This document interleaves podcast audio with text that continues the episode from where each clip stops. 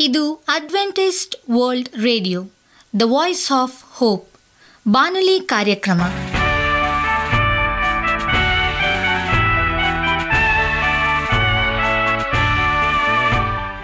ನಮಸ್ಕಾರ ಪ್ರೀತಿಯ ಕೇಳುಗರೆ, ನಾನು ನಿಮ್ಮ ಆಕಾಂಕ್ಷ ಪಾಲ್.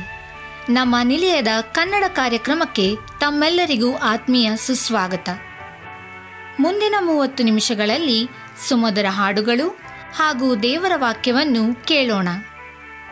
ಈ ಕಾರ್ಯಕ್ರಮವು ನಿಮಗೆ ಸಂತೋಷ ತರಲೆಂದು ದೇವರಲ್ಲಿ ಪ್ರಾರ್ಥಿಸುತ್ತೇವೆ. ಈ ಕಾರ್ಯಕ್ರಮದ ಪ್ರಾರಂಭದಲ್ಲಿ ಸುಮಧುರ ಗೀತೆಯನ್ನು ಆಲಿಸೋಣ.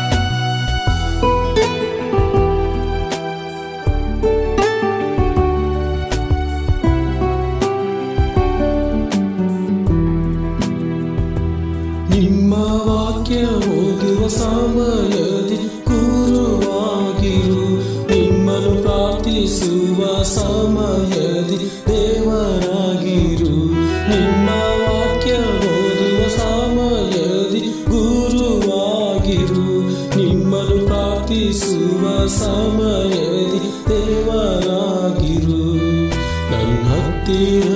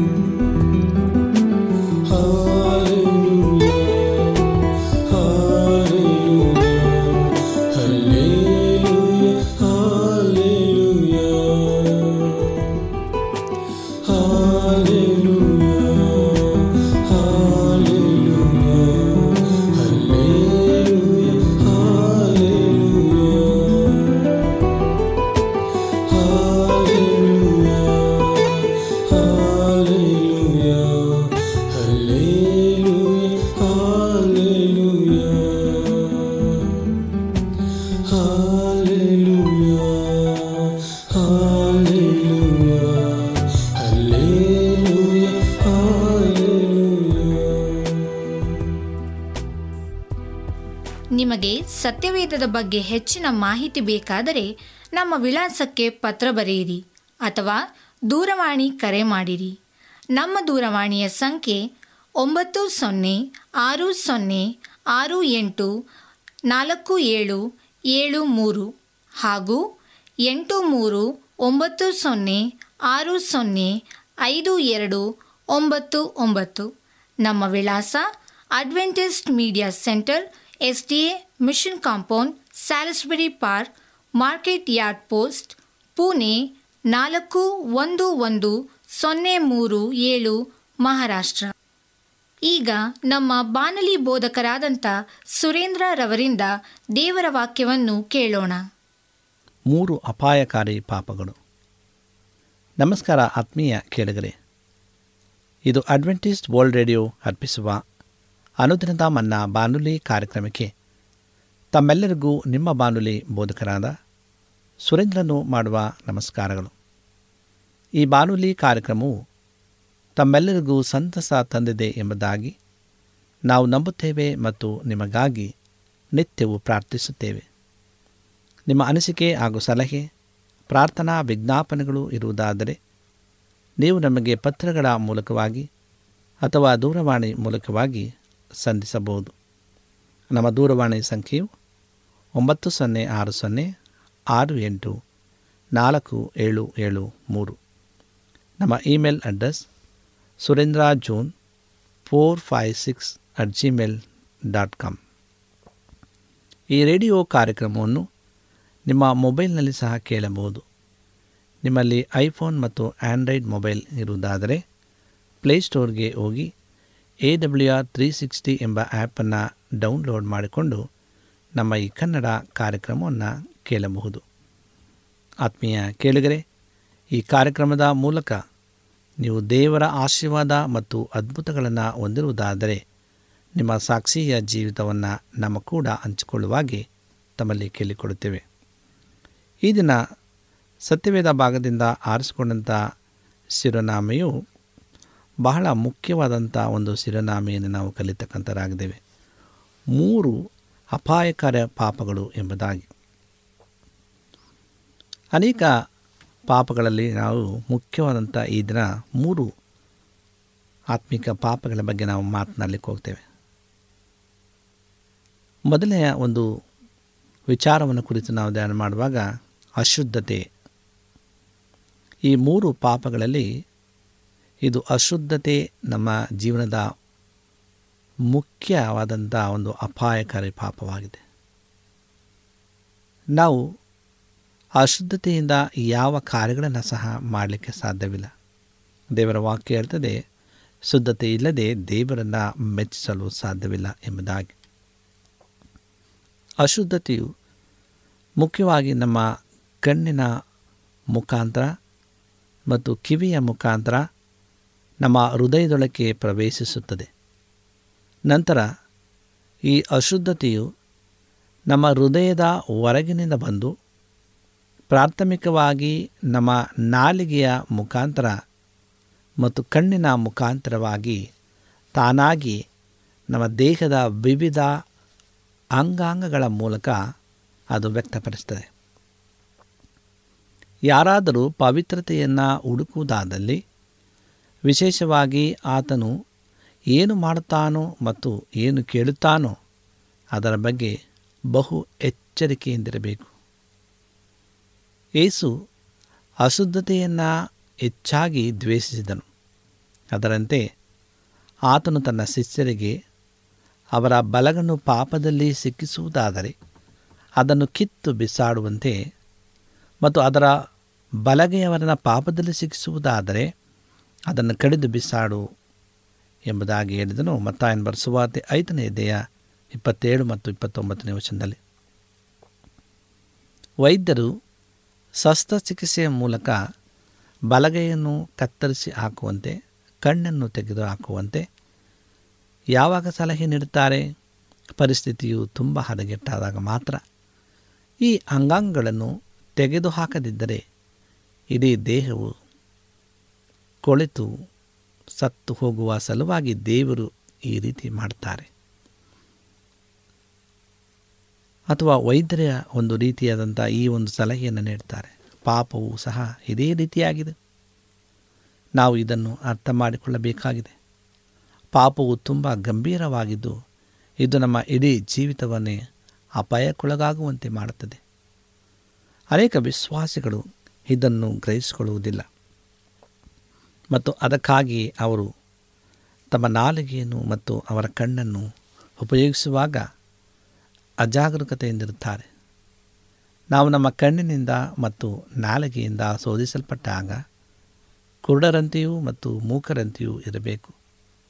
ಇದು ಯೇಸುವಿನ ಮಾತಿನಲ್ಲಿರುವಂಥ ಅರ್ಥವಾಗಿದೆ. ಎರಡನೆಯ ಅಪಾಯಕರವಾದಂಥ ಒಂದು ಪಾಪ, ಅಪನಂಬಿಕೆ. ಅಪನಂಬಿಕೆಯುಳ್ಳ ಹೃದಯವು ಕೆಟ್ಟ ಹೃದಯವಾಗಿದೆ ಎಂದು ಸತ್ಯವೇದ ಹೇಳ್ತದೆ, ಇಬ್ರಿಯ ಮೂರು ಹನ್ನೆರಡರಲ್ಲಿ. ಅಪನಂಬಿಕೆಗೋಸ್ಕರವಾಗಿ ಏಸು ತನ್ನ ಶಿಷ್ಯರನ್ನು ಏಳು ಬಾರಿ ಗದರಿಸಿದನು. ಮತಾಯನ್ ಬರೆಸುವಾರ್ತೆ ಆರನೇ ದೇಹ ಮೂವತ್ತನೇ ವರ್ಷದಲ್ಲಿ ಹಾಗೂ ಎಂಟನೇ ಅಧ್ಯಾಯ ಇಪ್ಪತ್ತಾರನೇ ವರ್ಷದಲ್ಲಿ ಮತ್ತು ಹದಿನಾಲ್ಕನೇ ಅದೆಯ ಮೂವತ್ತ ಒಂದನೇ ವರ್ಷದಲ್ಲಿ ಹಾಗೂ ಹದಿನಾರು ಎಂಟರಲ್ಲಿ ಮತ್ತು ಮಾರ್ಕ ಹದಿನಾರನೇ ಅಧ್ಯಾಯ ಹದಿನಾಲ್ಕನೇ ವಚನದಲ್ಲಿ, ಮತ್ತಾಯ ಹದಿನೇಳನೇ ಅಧ್ಯಾಯ ಹದಿನೇಳರಿಂದ ಇಪ್ಪತ್ತನೇ ವಚನದಲ್ಲಿ ಹಾಗೂ ಲೂಕ ಇಪ್ಪತ್ನಾಲ್ಕು ಇಪ್ಪತ್ತೈದರಲ್ಲಿ. ಇದನ್ನು ನಾವು ಓದುವುದಾದರೆ, ಆತನು ತನ್ನ ಶಿಷ್ಯರನ್ನು ಯಾವುದಕ್ಕೋಸ್ಕರವೂ ಈ ರೀತಿಯಾಗಿ ಗದರಿಸಲಿಲ್ಲ. ಅಪನಂಬಿಕೆಯು ದೇವರಿಗೆ ಅಪಮಾನ ಮಾಡಿದಂತೆ. ಯಾಕೆಂದರೆ ಭೂಲೋಕದಲ್ಲಿರುವಂಥ ತಂದೆಯು ತನ್ನ ಮಕ್ಕಳನ್ನು ಆರೈಕೆ ಮಾಡಿದಷ್ಟು, ತನ್ನ ಮಕ್ಕಳಿಗೆ ಒದಗಿರುವಷ್ಟು ದೇವರು ತನ್ನ ಮಕ್ಕಳನ್ನು ಆರೈಕೆ ಮಾಡಲಿಲ್ಲ. ಅಥವಾ ದೇವರು ತನ್ನ ಮಕ್ಕಳಿಗೆ ಏನನ್ನೂ ಒದಗಿಸುವುದಿಲ್ಲ ಎಂಬ ನಂಬಿಕೆ ಇಲ್ಲದಿರುವುದಾಗಿದೆ. ಈ ದಿನಗಳಲ್ಲಿ ದೇವರಿಂದ ವಸ್ತುಗಳನ್ನು ಪಡೆದುಕೊಳ್ಳುವೆವು ಎಂಬ ನಕಲಿ ನಂಬಿಕೆಯನ್ನು ಸಹ ಬೋಧಿಸಲಾಗ್ತದೆ. ಏಸು ಬೋಧಿಸಿದಂತಹ ನಂಬಿಕೆಯು ಇದಾಗಿರಲಿಲ್ಲ. ನಮ್ಮ ಪ್ರತಿನಿತ್ಯ ಜೀವಿತದಲ್ಲಿ ಜೀವಿಸಲು ನಮಗೆ ನಂಬಿಕೆ ಇರಬೇಕೆಂದು ಆತನು ಬಯಸಿದನು. ಪರಲೋಕದಲ್ಲಿನ ಪ್ರೀತಿಯುಳ್ಳ ತಂದೆಯು ಆತನ ಮೇಲೆ ನಂಬಿಕೆ ಇಡುವುದರಿಂದ ಮತ್ತು ಆತನು ನಮಗಾಗಿ ತನ್ನ ವಾಕ್ಯದಲ್ಲಿ ಕೊಟ್ಟಿರುವ ಅದ್ಭುತವಾದ ವಾಗ್ದಾನಗಳ ಮೇಲೆ ನಂಬಿಕೆ ಇಡುವುದರಿಂದ ಮಾತ್ರ ಖಿನ್ನತೆಯ ಮೇಲೆ ಜಯ ಹೊಂದಲು, ಮಂಕಾಗಿರುವುದರ ಮೇಲೆ ಜಯ ಹೊಂದಲು ಮತ್ತು ನಿರುತ್ಸಾಹಗೊಂಡುವುದರ ಮೇಲೆ ಜಯ ಹೊಂದಲು ಸಾಧ್ಯ. ಏಸು ಆಶ್ಚರ್ಯಗೊಂಡಿದ್ದನ್ನು ಎರಡು ಬಾರಿ ನಾವು ಓದ್ತೇವೆ ಒಂದು ಸಲ ಆತನು ನಂಬಿಕೆಯನ್ನು ನೋಡಿದಾಗ, ಮತ್ತೊಂದು ಸಲ ಆತನು ಅಪನಂಬಿಕೆಯನ್ನು ನೋಡಿದಾಗ. ಈ ಎರಡು ವಚನಗಳು ಮತ್ತಾಯನ ಬರೆದ ಸುವಾರ್ತೆ ಎಂಟನೇ ದೇಹ ಹತ್ತನೇ ವಚನದಲ್ಲಿ ಹಾಗೂ ಮಾರ್ಕನ ಬರೆದ ಸುವಾರ್ತೆ ಆರನೇ ದೇಹ ಆರನೇ ವಚನದಲ್ಲಿ. ಯೇಸು ಯಾವಾಗಲಾದರೂ ಜನರಲ್ಲಿ ನಂಬಿಕೆಯನ್ನು ನೋಡಿದಾಗ ಸಂಭ್ರಮಿಸುತ್ತಿದ್ದನು.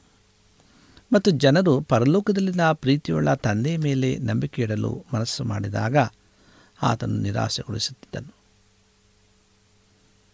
ಆದ್ದರಿಂದ ಪ್ರೇರೆ ನಂಬಿಕೆಯು ಬಹಳ ಪ್ರಾಮುಖ್ಯವಾದಂಥ ಅಂಶವಾಗಿದೆ. ಮೂರನೇದಾಗಿ, ಅತಿ ಅಪಾಯಕರವಾದಂಥ ಪಾಪ ಆತ್ಮಿಕ ಗರ್ವ. ಈ ಆತ್ಮಿಕ ಗರ್ವವು ಬಹು ಸಾಮಾನ್ಯ ಪಾಪವಾಗಿದ್ದು, ಯಾರು ಪವಿತ್ರತೆಯನ್ನು ಬೆನ್ನಟ್ಟಿರುತ್ತಿರುತ್ತಾರೋ ಅವರಲ್ಲಿ ಕಂಡುಬರುತ್ತದೆ. ತಾನೇ ನೀತಿವಂತನೆಂದು ತಿಳಿದ ಪರಿಸಾಯನು ತನ್ನ ಪ್ರಾರ್ಥನೆಯಲ್ಲಿಯೂ ಸಹ ಇತರರನ್ನು ಏನೈಸಿದ ಸಾಮವು ನಮ್ಮೆಲ್ಲರಿಗೂ ತಿಳಿದಿದೆ. ಲೋಕ ಹದಿನೆಂಟನೇ ಧ್ಯೇಯ ಒಂಬತ್ತರಿಂದ ಹದಿನಾಲ್ಕನೇ ವಚನದಲ್ಲಿ ಬಹಿರಂಗ ಕೂಟಗಳಲ್ಲಿ ಶೇಕಡ ಒಂಬತ್ತು ಪರ್ಸೆಂಟ್ಗಿಂತ ಹೆಚ್ಚು ಪ್ರಾರ್ಥನೆಗಳು ಪ್ರಾಥಮಿಕವಾಗಿ ಕೇಳುತ್ತಿರುವವರನ್ನು ಮೆಚ್ಚಿಸುವುದಾಗಿರುತ್ತದೆ ಹೊರತು ದೇವರಿಗೆ ಪ್ರಾರ್ಥಿಸುವುದಾಗಿರುವುದಿಲ್ಲ. ಸಾಮ್ಯದಲ್ಲಿರುವಂಥ ಪರಿಸಾಯನು ತನ್ನ ಹೊರಗಿನ ಜೀವಿತದಲ್ಲಿ ಬೇರೆ ಪಾಪಿಗಳಂತೆ ಕೆಟ್ಟ ರೀತಿಯಲ್ಲಿ ಇಲ್ಲದೇ ಇರಬಹುದು. ಆದರೆ ಆತನು ತನ್ನ ಆತ್ಮಿಕ ಚಟುವಟಿಕೆಗಳನ್ನು ಗಮನದಲ್ಲಿಟ್ಟುಕೊಂಡು ಮತ್ತೊಬ್ಬರನ್ನು ಉದಾಸೀನ ಮಾಡಿದಂಥ ಆತನ ಗರ್ವವನ್ನು ಏಸು ದ್ವೇಷಿಸಿದನು. ವಿಶ್ವಾಸಿಗಳು ಬೇರೆ ವಿಶ್ವಾಸಿಗಳನ್ನು ಸತತವಾಗಿ ತೀರ್ಪು ಮಾಡುವುದು ಆತ್ಮೀಕ ಗರ್ವವಾಗಿದೆ. ಹೇಗಾದರೂ ತೆರಿಗೆ ವಸೂಲಿಗಾರನು ತಾನು ಪಾಪಿ ಎಂದು ತನ್ನನ್ನೇ ನೋಡಿಕೊಂಡು ಬೇರೆ ಎಲ್ಲರಿಗಿಂತ ಕೆಟ್ಟವನೆಂದುಕೊಂಡಿದ್ದರಿಂದ ಆತನು ದೇವರಿಂದ ಸ್ವೀಕರಿಸಲ್ಪಟ್ಟನು. ದೇವರೊಟ್ಟಿಗೆ ಮುಖಾಮುಖಿಯಾಗಿ ಬರುವವರು ಕೆಲವೊಮ್ಮೆ ತಮ್ಮನ್ನು ತಾವೇ ಮುಖ್ಯ ಪಾಪಿ ಎಂಬಂತೆ ನೋಡಿಕೊಳ್ಳುತ್ತಾರೆ. ತಗ್ಗಿಸಿಕೊಳ್ಳುವವನು ಪರಲೋಕದಲ್ಲಿ ಹೆಚ್ಚಿನವನು ಎಂದು ಯೇಸು ಹೇಳಿದನು ಮತಾಯ ಹದಿನೆಂಟು ನಾಲ್ಕರಲ್ಲಿ. ಪರಲೋಕದಲ್ಲಿ ಕಾಣಬರುವಂತಹ ಬಹು ದೊಡ್ಡದಾದ ಸದ್ಗುಣವು ದೀನತೆಯಾಗಿದೆ. ಪ್ರಕಟಣೆಯಲ್ಲಿ ನಾವು ನೋಡುವುದಾದರೆ, ಯಾರ್ಯಾರು ಕಿರೀಟಗಳನ್ನು ಪರಲೋಕದಲ್ಲಿ ಸ್ವೀಕರಿಸುತ್ತಿದ್ದಾರೋ ಅವರು ತಕ್ಷಣವೇ ಕರ್ತನ ಪಾದಕ್ಕೆ ಬಿದ್ದು ಪ್ರತಿ ಕಿರೀಟಕ್ಕೂ ನೀನೇ ಯೋಗ್ಯನಾಗಿದ್ದಿ ಎಂದು ಆರೈಕೆ ಮಾಡುತ್ತಾರೆ. ಪ್ರಕಟಣೆ ನಾಲ್ಕನೇ ದೇಹ ಹತ್ತು ಮತ್ತು ಹನ್ನೊಂದನೇ ವಚನದಲ್ಲಿ. ಒಂದು ವೇಳೆ ನಾವು ದೇವರ ಪ್ರತಿಯೊಂದು ಆಜ್ಞೆಗೆ ವಿಧೇಯರಾಗುವುದನ್ನು ನಿಭಾಯಿಸಿದರೂ ಸಹ ನಮ್ಮಿಂದ ಏನು ನಿರೀಕ್ಷಿಸಿತೋ ಅದಕ್ಕಿಂತ ಹೆಚ್ಚಾಗಿ ನಾವು ಏನು ಮಾಡದ ಪ್ರಯೋಜನವಿಲ್ಲದ ಸೇವಕರಾಗಿಯೇ ಇರುತ್ತೇವೆ. ಆದ್ದರಿಂದ ಲೋಕ ಹನ್ನೆರಡನೇ ಹತ್ತನೇ ವಚನದಲ್ಲಿ ಇರ್ತದೆ ಹಾಗಾದರೆ ಅನೇಕ ಸಲ ಬೀಳುವಂಥ ನಮ್ಮ ಸ್ಥಿತಿಯು ಅದರ ಬಗ್ಗೆ ನಾವು ಏನು ಹೇಳೋಣ? ಒಂದು ಹೊಸ ಒಡಂಬಡಿಕೆ ಸಭೆಯಲ್ಲಿ ಸೂಚಿಸುವ ಒಂದು ಗುರುತು ಅದರ ಮಧ್ಯದಲ್ಲಿ ಇರುವ ದೇವರ ಪ್ರಸನ್ನತೆಯಾಗಿದೆ. ಸಭಾಕೂಟಗಳಲ್ಲಿ ಪ್ರಬಲವಾದ ಪ್ರವಾದನೆಯ ಆತ್ಮವಿದ್ದಾಗ ಅಲ್ಲಿಗೆ ಬಂದವರು ಅಡ್ಡಬಿದ್ದು ದೇವರು ನಿಜವಾಗಿ ನಿಮ್ಮಲ್ಲಿದ್ದಾನೆ ಎಂದು ಪ್ರಚುರಪಡಿಸ್ತಾರೆ ಎಮ್ಮಾಯುವಿನ ದಾರಿಯಲ್ಲಿ ಯೇಸು ಇಬ್ಬರು ಶಿಷ್ಯರೊಂದಿಗೆ ಮಾತನಾಡಿದಾಗ ಅವರ ಹೃದಯಗಳು ಕುಂದಿದ ಹಾಗೆ, ಯೇಸು ಪ್ರಬಾದಿಸಿ ಸಭೆಯಲ್ಲಿ ನುಡಿದ ಹಾಗೆ ನಮ್ಮ ಹೃದಯಗಳು ಕುದಿಯುತ್ತವೆ ಎಂಬುದಾಗಿ. ಲೋಕನ ಬರೆಸುವಾರ್ತೆ ಇಪ್ಪತ್ನಾಲ್ಕನೇ ದೇಹ ಮೂವತ್ತ ಎರಡನೇ ವರ್ಷದಲ್ಲಿ ಇರ್ತದೆ ದೇವರು ದಯಿಸುವ ಅಗ್ನಿಯಾಗಿದ್ದಾನೆ. ಮೋಸೆಯೊಂದಿಗೆ ಮಾತನಾಡಲು ದೇವರು ಪೊದೆಗೆ ಹಿಡಿದು ಬಂದಾಗ ಆ ಪೊದೆ ಹುರಿಯಿತು. ಮತ್ತು ಅಲ್ಲಿಂದ ಎಲ್ಲ ಕ್ರಿಮಿಕೀಟಗಳು ನಾಶಗೊಂಡವು.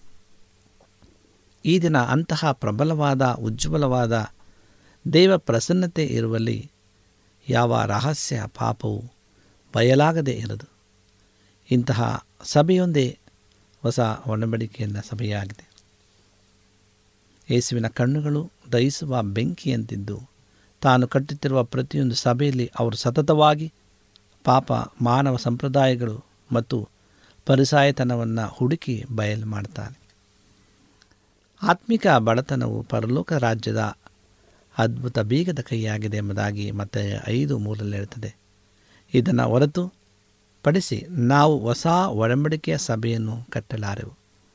ಆತ್ಮಿಕ ಬಡತನವೇನೆಂದರೆ ನಿರಂತರವಾಗಿ ನಮ್ಮ ಸ್ವಂತ ಅವಶ್ಯಕತೆಯ ಕುರಿತಾಗಿ ದೇವರು ಮುಂದೆ ಮುರಿದ ಆತ್ಮವನ್ನು ಹೊಂದಿರುವುದು. ಏಕೆಂದರೆ ನಮ್ಮಲ್ಲಿ ನಮ್ಮ ಪರಲೋಕದ ತಂದೆಯು ಪರಿಪೂರ್ಣನಾಗಿರುವಂತೆ ನಾವು ಪರಿಪೂರ್ಣರಾಗುವ ಒಂದು ತೀವ್ರ ಮತ್ತು ಗಾಢವಾದ ಬಯಕೆ ಇರ್ತದೆ. ಮುರಿದ ಮನಸ್ಸುಳ್ಳವರಿಗೆ ಯಹೋವನು ನೆರವಾಗ್ತಾನೆ ಎಂಬುದಾಗಿ ಕೀರ್ತನೆ ಮೂವತ್ತ್ನಾಲ್ಕು ಹದಿನೆಂಟರಲ್ಲಿ ಹೇಳ್ತದೆ. ಆತನು ಹತ್ತಿರವಿದ್ದಾಗ ಆತನ ಪ್ರಸನ್ನತೆ ನಮ್ಮ ಹೃದಯದೊಳಗೆ ಪರಲೋಕದ ಬೆಂಕಿಯನ್ನು ತರುತ್ತದೆ.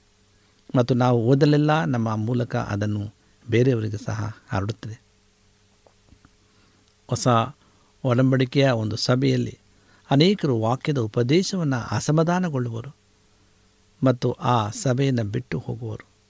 ಎರಿಸ್ಲೇಮಿನ ಸಭೆಯು ವಿಷಯವಾಗಿ ಹೀಗೆ ಬರೆಯಲ್ಪಟ್ಟಿದೆ, ಅವರ ಜೊತೆಯಲ್ಲಿರುವುದಕ್ಕೆ ಮಿಕ್ಕಾದವರೊಂದಿಗೆ ಒಬ್ಬರಿಗೂ ಧೈರ್ಯವಿರಲಿ ಎಂಬುದಾಗಿ. ಅಪೋಸ ಕೃತ್ಯಗಳು ಐದನೇ ದೇಹ ಹದಿಮೂರನೇ ವರ್ಷದಲ್ಲಿ ಸಭೆಯಲ್ಲಿ ಯೇಸುವಿನ ಪ್ರಸನ್ನತೆ ಪ್ರಬಲವಾಗಿರುವಾಗ ಅಲ್ಲಿ ಶಿಷ್ಯರು ಆತನ ಮಹಿಮೆಯನ್ನು ಕಾಣುವುದರಲ್ಲಿ ಮಗ್ನರಾಗಿರ್ತಾರೆ ನಾವು ಎದ್ದು ಬಂದಿರುವ ಕರ್ತನ ಮಹಿಮೆಯನ್ನು ನಿಜವಾಗಿ ಕಂಡಿರುವ ಪುರಾವೆ ಏನೆಂದರೆ ನಮ್ಮ ಕಣ್ಣಿಗೆ ಈ ಲೋಕದ ಸಂಗತಿಗಳು. ಲೌಕಿಕ ಸೌಕರ್ಯ, ಮನ್ನಣೆ, ಸಂಪತ್ತು. ಮಬ್ಬಾಗಿ ಹೀಗೆ ಅವುಗಳಲ್ಲಿ ಹಿಂದಿನ ಆಕರ್ಷಣೆ ಇರುವುದಿಲ್ಲ. ಒಂದು ಸಭೆಯಲ್ಲಿ ವಾಕ್ಯದ ಬಲವಾದ ಬೋಧನೆ ಜೊತೆಗೆ ವಾಕ್ಯದ ಉತ್ತಮ ಜೀವಂತ ನಿದರ್ಶನಗಳು ಸಹ ಇರುತ್ತದೆ. ಪವಿತ್ರ ಜೀವಿತಗಳು ದೇವರ ಬಗ್ಗೆ ಇತರ ಮೇಲೆ ತೀವ್ರ ಪರಿಣಾಮ ಬೀರುತ್ತವೆ. ಆದರೆ ಹೊಸ ಸಿದ್ಧಾಂತಗಳು ಹಾಗೆ ಮಾಡಲಾರವು. ಸೇವಕರು ಇತರಿಗೆ ಉಪದೇಶಿಸುವುದು ಅಷ್ಟೇ ಅಲ್ಲ, ತಮ್ಮ ಮಾದರಿಯನ್ನು ಅನುಸರಿಸುವಂತೆಯೂ ಇತರನ್ನು ಆಹ್ವಾನಿಸುತ್ತಾರೆ ಎಂಬುದಾಗಿ ಒಂದು ಕೋರಿಂದ ಹನ್ನೊಂದನ್ನು ಒಂದರ ಹೇಳ್ತದೆ. ನಮ್ಮ ಮಾದರಿ ಅನುಕರಣೀಯವಾಗಿ ಇರದಿದ್ದರೆ ನಾವು ಕಣ್ಣೀರು ಸುರಿಸಿ ಅಳಬೇಕು. ನಾವು ಸಪ್ಪೆಯಾದ ಅಭಿಷೇಕವಿಲ್ಲದ, ಸಂದೇಶಗಳಿಲ್ಲದ ಜನರನ್ನು ಬೇಸರಗೊಳಿಸುವುದಾದರೆ ಅದು ನಾಚಿಕೆಗೇಡು. ಯೇಸುವನ್ನು ಅನುಸರಿಸುವಾಗ ನಮ್ಮಲ್ಲಿ ಇತರರ ಬಗ್ಗೆ ಉದಾಸೀನತೆ ಮತ್ತು ಕಪಟತನ ಇರಲು ಸಾಧ್ಯವೇ ಇಲ್ಲ. ನಾವು ಯೇಸುವಿನಿಂದ ದೂರ ಸರಿದಿರುವ ಲಕ್ಷಣ ಏನೆಂದರೆ ನಮ್ಮ ಸಂದೇಶಗಳು ಕೇವಲ ಕನಸು ಮತ್ತು ದರ್ಶನಗಳ ಕುರಿತಾಗಿದ್ದು ನಮ್ಮಲ್ಲಿ ಜನರನ್ನು ಬಲಗೊಳಿಸುವ, ಬಲಪಡಿಸುವ ಕರ್ತನ ವಾಕ್ಯ ಇರುವುದಿಲ್ಲ. ನಮ್ಮಲ್ಲಿ ದೇವರ ಅಗ್ನಿ ಉರಿತಿರುವಾಗ ಜನರಿಗೆ ಬೇಸರಿಕೆ ಉಂಟಾಗುವ ಅಸಾಧ್ಯ. ಏಸು ಮರಣದಿಂದ ಎಬ್ಬಿಸಲ್ಪಟ್ಟನು.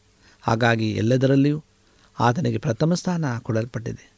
ದೇವರು ಈ ಮಹತ್ವಾಕಾಂಕ್ಷೆ ಇರುವ ಪ್ರತಿಯೊಬ್ಬನನ್ನು ನಿರಂತರವಾಗಿ ಬೆಂಬಲಿಸ್ತಾನೆ.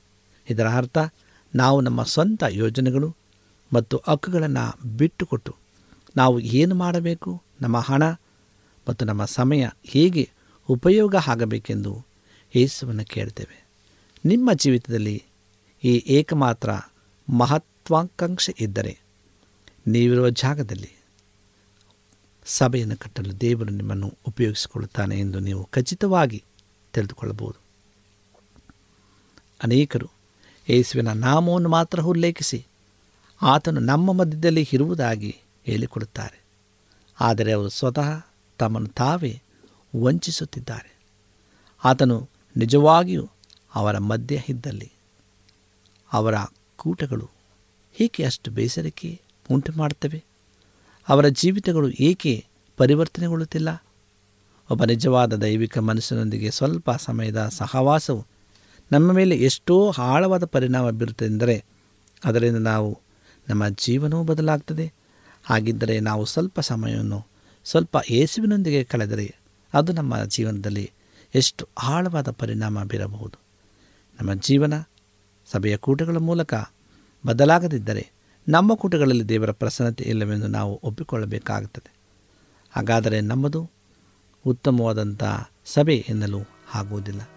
ಆತ್ಮೀಯ ಪ್ರೇಯರೆ, ಇವತ್ತು ನಮ್ಮ ಪಾಪಗಳು ಎಷ್ಟು ಅಡ್ಡಿಯಾಗಿದ್ದಾವೆ ಸೇವೆಗೆ ಎಂಬುದಾಗಿ ನೋಡುವಾಗ ಈ ಮೂರು ಅಪಾಯಕಾರದಂಥ ಪಾಪಗಳು ಅಶುದ್ಧತೆ ಹಾಗೂ ಅಪನಂಬಿಕೆ ಮತ್ತು ಆತ್ಮಿಕ ಗರ್ವ, ಇವುಗಳನ್ನು ನಾವು ಬಿಡಬೇಕಾಗಿದೆ. ಆಗ ನಿಜವಾದಂಥ ಸೇವೆ ಆತ್ಮಿಕವಾಗಿ ನಡೆಯಲು ಸಾಧ್ಯವಾಗ್ತದೆ. ದೇವರು ಈ ವಾಕ್ಯಗಳಿಂದ ನಮ್ಮೆಲ್ಲರನ್ನ ಆಶೀರ್ವಾದ ಮಾಡಲಿ. ಕಣ್ಣುಗಳನ್ನು ಮುಚ್ಚಿ ಪ್ರಾರ್ಥನೆಯನ್ನು ಮಾಡಿಕೊಳ್ಳೋಣ. ಭೂಮಿ ಆಕಾಶಗಳ ಒಡೆಯನೇ ಸರ್ವಸಕ್ತನೇ ಪರಿಶುದ್ಧನಾದಂಥ ದೇವರೇ, ನಿನಗೆ ಸ್ತೋತ್ರ. ನಿನ್ನ ಕೃಪೆ, ನಿನ್ನ ಆಶೀರ್ವಾದ ನಮ್ಮ ಮೇಲೆ ಇಟ್ಟದಕ್ಕಾಗಿ ಸ್ತೋತ್ರಪ್ಪ. ಈ ಸಮಯದಲ್ಲಿ ನಿನ್ನ ವಾಕ್ಯವನ್ನು ಧ್ಯಾನಿಸಿದ್ದೇವೆ. ಹೌದು ದೇವರೇ, ಈ ಎಲ್ಲ ಆತ್ಮೀಕವಾದಂಥ ಗರ್ವ, ಪಾಪ, ಅಪನಂಬಿಕೆಗಳನ್ನು ನಾವು ಬಿಟ್ಟು ನಿನ್ನನ್ನೇ ದೃಷ್ಟಿಸುವವರಾಗಿ ಜೀವಿಸುವಂತೆ ನಮ್ಮನ್ನು ಬಲಪಡಿಸು. ಯಾರ್ಯಾರು ಈ ವಾಕ್ಯಗಳನ್ನು ಕೇಳುತ್ತಿದ್ದಾರೋ ಅವರೆಲ್ಲರನ್ನು ಆಶೀರ್ವದಿಸು. ನಿನ್ನ ಕೃಪೆ ಮೂಲಕವಾಗಿ ತುಂಬಿಸು. ನಮ್ಮ ಪ್ರಾರ್ಥನೆ ಕೇಳೋದಕ್ಕಾಗಿ ಸ್ತೋತ್ರ. ಎಲ್ಲ ವಿಜ್ಞಾಪನೆಗಳನ್ನು ಯೇಸು ಕ್ರಿಸ್ತನ ನಾಮದಲ್ಲಿ ಅತಿ ವಿನಯದಿಂದಲೂ ತಾಳ್ಮೆಯಿಂದಲೂ ತಮ್ಮ ಪಾದಕ್ಕೆ ಅಡಬಿದ್ದು ದೀನನಾಗಿ ಬೇಡಿಕೊಳ್ಳುತ್ತೇವೆ ತಂದೆಯೇ. ಆಮೇನ್. ನಿಮಗೆ ಸತ್ಯವೇದದ ಬಗ್ಗೆ ಹೆಚ್ಚಿನ ಮಾಹಿತಿ ಬೇಕಾದರೆ ನಮ್ಮ ವಿಳಾಸಕ್ಕೆ ಪತ್ರ ಬರೆಯಿರಿ ಅಥವಾ ದೂರವಾಣಿ ಕರೆ ಮಾಡಿರಿ. ನಮ್ಮ ದೂರವಾಣಿಯ ಸಂಖ್ಯೆ ಒಂಬತ್ತು ಸೊನ್ನೆ ಆರು ಸೊನ್ನೆ ಆರು ಎಂಟು ನಾಲ್ಕು ಏಳು ಏಳು ಮೂರು ಹಾಗೂ ಎಂಟು ಮೂರು ಒಂಬತ್ತು ಸೊನ್ನೆ ಆರು ಸೊನ್ನೆ ಐದು ಎರಡು ಒಂಬತ್ತು ಒಂಬತ್ತು. ನಮ್ಮ ವಿಳಾಸ Adventist media centre S D A mission compound, Salisbury park, market yard post, Pune ನಾಲ್ಕು ಒಂದು ಒಂದು ಸೊನ್ನೆ ಮೂರು ಏಳು, ಮಹಾರಾಷ್ಟ್ರ. ಮತ್ತೆ ಮುಂದಿನ ಕಾರ್ಯಕ್ರಮದಲ್ಲಿ ಭೇಟಿಯಾಗುವ. ನಮಸ್ಕಾರಗಳು.